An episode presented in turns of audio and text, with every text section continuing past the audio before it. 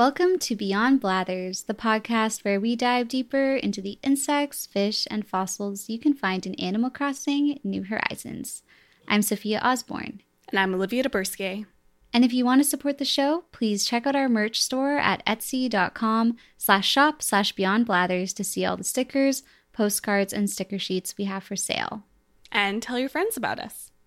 So happy Valentine's Day, Sophia. Happy Valentine's Day. This is coming out like the day before Valentine's Day, but whatever. Yeah, so maybe people are listening to it on Valentine's Day. Yeah.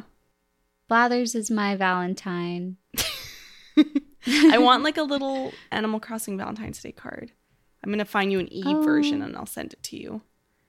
Yes, it'll be that's like, so cute. Oh, you're my Valentine. What does he do? Oh, oh. Oh, yeah. You're my Valentines or something like that. Yeah. Also, I guess this is going up the day after the Super Bowl or the Superb Owl. Oh, the Superb Owl. Of course. My favorite day on science Twitter. Yeah, if you don't know what that is, it's just scientists sharing photos of owls usually. Yeah, go check out that hashtag. It's really cute. As someone who does not care in the slightest about sports, I find it a really great use of that day. Yeah, I agree. I have no idea who's playing. I know Rihanna's playing. I also learned that, but only just today. I'm really, the algorithm knows not to show me anything. Yeah. I have a negative interest in sports. Well, I'm excited for today's episode. Yeah. So today we're going to do a little bit of a special. We're going to celebrate this day of love by sharing our top 11 favorite facts of animal courting from animals we've talked about in this show. And then I'll be giving each animal a completely arbitrary rating on their mating methods, which, you know, Sophia, I invite you to contest if you have any issues with my rating. I love that it's top 11 facts. Yeah. Okay, so I was going to do 10, and then I was like, this is our podcast. We can do whatever we want. It doesn't have to be 10. It was actually 12 before, but then I cut one because I realized it was kind of boring, so... It was actually really fun going through all of the old episode scripts because, okay, I feel like I have like terrible goldfish memory and I actually forget so much of what we talk about on this show, which makes me really sad. And I don't know how to like get better at like putting it into my brain. But also we've done like 127 episodes. So in my defense, that's like a lot of episodes to remember all the facts from. Yeah, that's so many animals. Yeah, and like there were times where I was reading old scripts and I was like, whoa, that's such a cool fact. And then I'm like, wait, I literally wrote this. I was like, I had no idea. Well, without further ado, let's get into it. What's number 11, Olivia? So at number 11, we have both one of the best and worst reproductive techniques performed by none other than the meek water strider. So if you remember, the water strider is this skinny little bug that runs across the tops of water in ponds, lakes, and other water bodies. And one of the really annoying things it does is sometimes it'll like tap the eyeballs of the female like to court her, which is just so obnoxious. I dislike it intensely, but not as much as I dislike this next fact. So we're specifically going to talk about the species Gerris gracilicornis, and a paper I read about them from Hannah Jablonski in 2010 describes this very weird mating technique in which the female water strider for this species has a shield over her genital opening, which allows her to choose when to mate. So she's got this shield, and unless she opens it, the male just cannot successfully copulate with her. So the males have gone on and found this very devious way around this literal barrier. So when a male mounts the female, he'll reach his legs to the water, and he'll start to like tap. And this tapping creates vibrations that can be heard deep into the pond where predatory fish are lurking. These males aren't just doing a little tap dance to impress the female. They're actually threatening her. They're saying that if she doesn't agree to mate, he's just going to keep tapping the water surface, and each tap is announcing to predators where they are. And as though this couldn't be worse, the male is actually in a safer position than the female because he's on top of her. So if a predator comes to eat them, he'll likely escape. It's genuinely like the most dirtbag thing I've ever heard out of the animal kingdom. It's horrible. Yeah, I hate that. So I give that a rating of 1 out of 10 for being just insanely manipulative and yuck. Big yuck for this one. I really, really don't like that. That is a canceled insect. Yeah. They are on my like boo list for bugs now. I boo them when I see them. I just like it really. I this is one of those facts that I just straight up forgot, which is kind of funny because the lab I work in, there are these water striders always over my head. Like there's these sculpted water striders because the person who used to have the lab before us, John Spence, he was like, I think he was like the biggest water strider expert in the world, or like one of the biggest. So you would think I'd know a lot about water striders. So yeah, that's a crazy fact. So I'm going from sort of like starting at like the least romantic thing possible. Right. And then for number 10, we have yet another gruesome mating story. I promise they get like less horrible after this. Oh wait, that's not true. After number 9-ish. Point is, sometimes mating in the animal world is hard, and it's a rough time. So this is our only prehistoric creature, as unfortunately we know little about how animals reproduced way back then. But thanks to some special fossils, we have the bodies of 2 intertwined Colombian mammoths. And this isn't a romantic, intimate moment between like a male and a female mammoth. Instead, it's the remains of 2 male mammoths who got their huge tusks stuck together during a fierce fight, likely over mates and dominance. So these 10,000-year-old mammoths encountered each other on the chilly plains of what is now Nebraska. And male mammoths were likely rather solitary, and at this time they were probably filled with testosterone and the desire to mate, so finding another male meant a threat to their need to reproduce. And such a threat resulted in this dramatic fight to the death.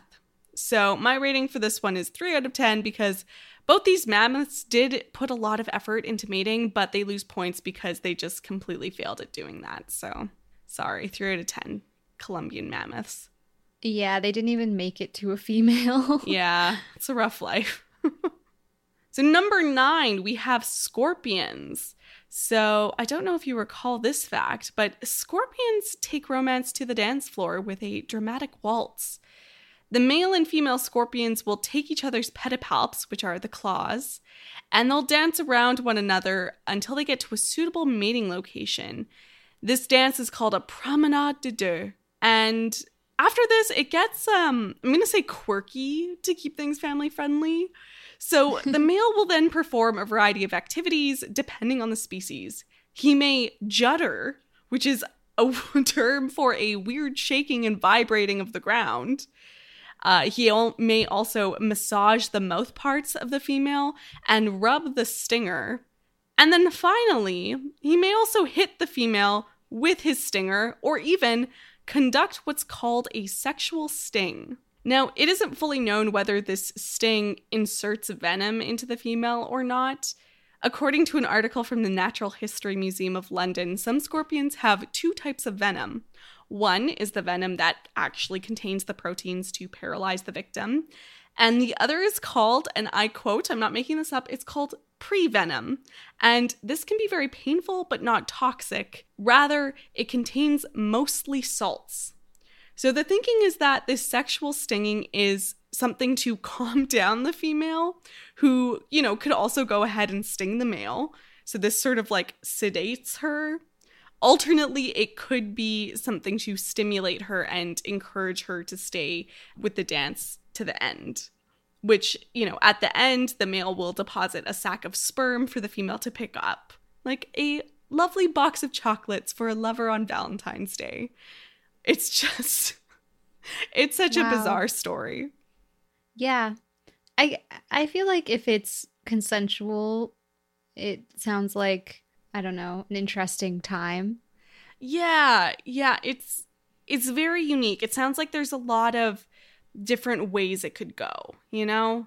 There could be some stinging. There could be some juddering.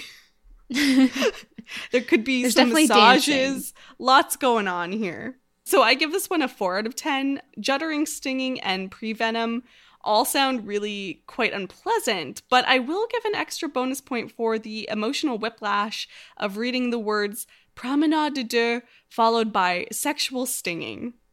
It does all sound very French. Mm-hmm. All right, number 8, we have the eagle owls. So we're going to chill out a little bit here. The eagle owls, they're really masters at keeping a long-term relationship really nice and filled with romance and respect. Even though they stay with the same partner year after year, they will perform yearly mating rituals. So they will hoot to each other, they'll nuzzle each other's beaks, and they'll even bow to one another. They really care about each other. They have this mutual respect, and they will keep this relationship their entire lives, which could be over 20 years. So 7 out of 10 because of the respect, but also it's a little bit boring, which is why I didn't rate it higher. I feel like you're giving it 7 out of 10 because you're in a long-term relationship, but as like a painfully single person. Yeah, I'm saying 10 out of 10, maybe even 11 out of 10 because this doesn't even sound achievable to me. Me and who and when. Yes, it's your relationship goals to be like the eagle owl. And sounds very cute and wholesome. Bow at one another every once in a while. I feel the emotional whiplash of the scorpion into the eagle owl. Yeah. Those are pretty different. Yeah, I think maybe that's why I say it's boring, is just compared to like the drama of the scorpions and the water striders. It just seems so vanilla. Tame, yeah. Very tame. All right, moving on to number 7, we have Arapaima. So Arapaima are huge Amazonian fish that live in muddy freshwaters. And like the eagle owls, Arapaima mates really support one another. The male will brood their young in his mouth, while the female will stay near him and she'll protect him and their babies from predators. And I also like to think she's keeping him company. So, 7.5 out of 10 for, this fun little role swapping, female independence. I'm a fan. It just seems really supportive. Yeah, that's a cute one too. I like it. They're getting more romantic. Yeah. So number 6, we have the mole cricket. If you didn't hear our mole cricket episode, just imagine a regular cricket that likes to burrow and has these big catcher's mitts on its hands. The mole cricket is definitely like that guy who thinks that being the most obvious guy in the room is going to get him all the ladies. So he'll build himself a mud microphone by creating a small burrow constructed to amplify the sound of his cricket chirps. This way, he'll beat out all the other mole crickets to be the loudest lad in the land. So 8 out of 10 for the mole cricket because this just seems like a lot of work to do. And, at least he's not repeatedly stinging his mate or threatening his mate with death. He just seems vaguely annoying, but kind of cute with the amount of effort he puts in. Yeah, if you fantasize about being serenaded, that's nice. Yeah, maybe, I'm thinking, loud frat boy, but maybe he's a crooner. Yeah. Maybe he's got a beautiful voice and he's playing Beatles songs to you on his guitar. He's playing Wonderwall. At number 5, we have the nudibranch. I love these guys, those little nudes. So these little gender-bending magical ocean creatures are not only beautiful, but they can produce both sperm and eggs. And really everything about their reproduction is just quite bizarre. Their genital opening is in the back right side of their head, just behind the head. So when they mate, they have to do it side by side. And they also require that they both extend their penises to exchange sperm, some sort of covert money exchange. In the case of one species, Chromodoris reticulata, they decide that once they're done mating, they actually really don't need their penis and they just throw it off because it's too much effort to reel it back in. So 9 out of 10 for the nudibranch, specifically Chromodoris. Just respect. The nudibranch is lazy and it knows it. So just get rid of that penis. It's fine. I love that. That's so funny. Number 4, we have pufferfish. This is such a cool mating ritual because it starts with this 15-year-old mystery of these ornate sort of crop circles that were drawn in the sand off the coast of Japan on the seafloor. So for years, people wondered where they were from until a team of divers saw this tiny little ordinary brown pufferfish in the genus Torquigener casually swimming on the ocean floor, dragging its little body through the sand and creating these mathematically perfect, radially symmetrical circles. It's just stunning. They look like those like drawn mandalas. They're just these ornate circular patterns. And they're beautiful. So these pufferfish do this, of course, to impress a mate. They may even take little pieces of shell to decorate it. And if they're lucky and the lady likes it, she'll lay her eggs at the center of the ring. This is possibly one of my favorite videos on the internet. You have to search it up. Go BBC pufferfish circles or pufferfish mating, and it'll come right up. It's so cute. This little pufferfish looks so happy and so determined to make this beautiful ornate pattern, and he'll even like pick up the little shells with his mouth and bring it over and place it very carefully on the ridges of the circle. There's just so much effort into it. So 10 out of 10, this is just perfection. Could not be cuter. You're going to cheer on the pufferfish while you watch. Yeah, we were talking about things that we forget from past episodes, but I could never forget this. It's such an amazing story, and I love the way that you told the story on the episodes. If you haven't listened to that episode, go back and listen to the pufferfish episode. I think I was really in my X-Files era when editing it as well, so there's some fun X-Files stuff in it. Yeah. And yeah, it's very cool. I don't know, pufferfish are already cool, and then you find out this, and it's amazing. Okay, number 3, we have salmon. Yeah, I can talk a little bit about salmon. They're definitely a sad courtship ritual.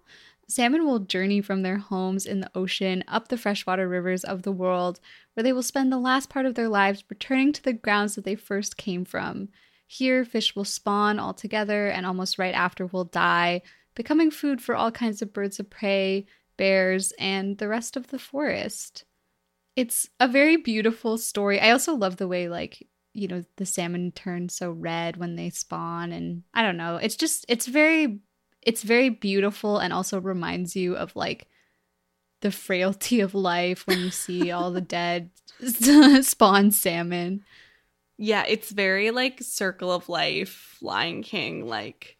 Yes. The fish dies and feeds the forest, and then it's born, and, it'll die in the same place it was born, that sort of thing. But yeah, it's very cool that the males especially will get these really intense looking jaws, the physical change that salmon go through prior to courtship is pretty cool. But it's also, yeah, it's really sad. They're literally disintegrating as they're mating, yeah.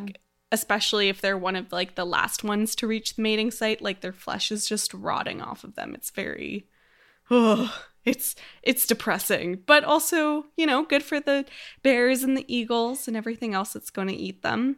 So I don't know. I give it an 11 out of 10. It'll make me cry if I think about it too hard, but it's so, it's so cool.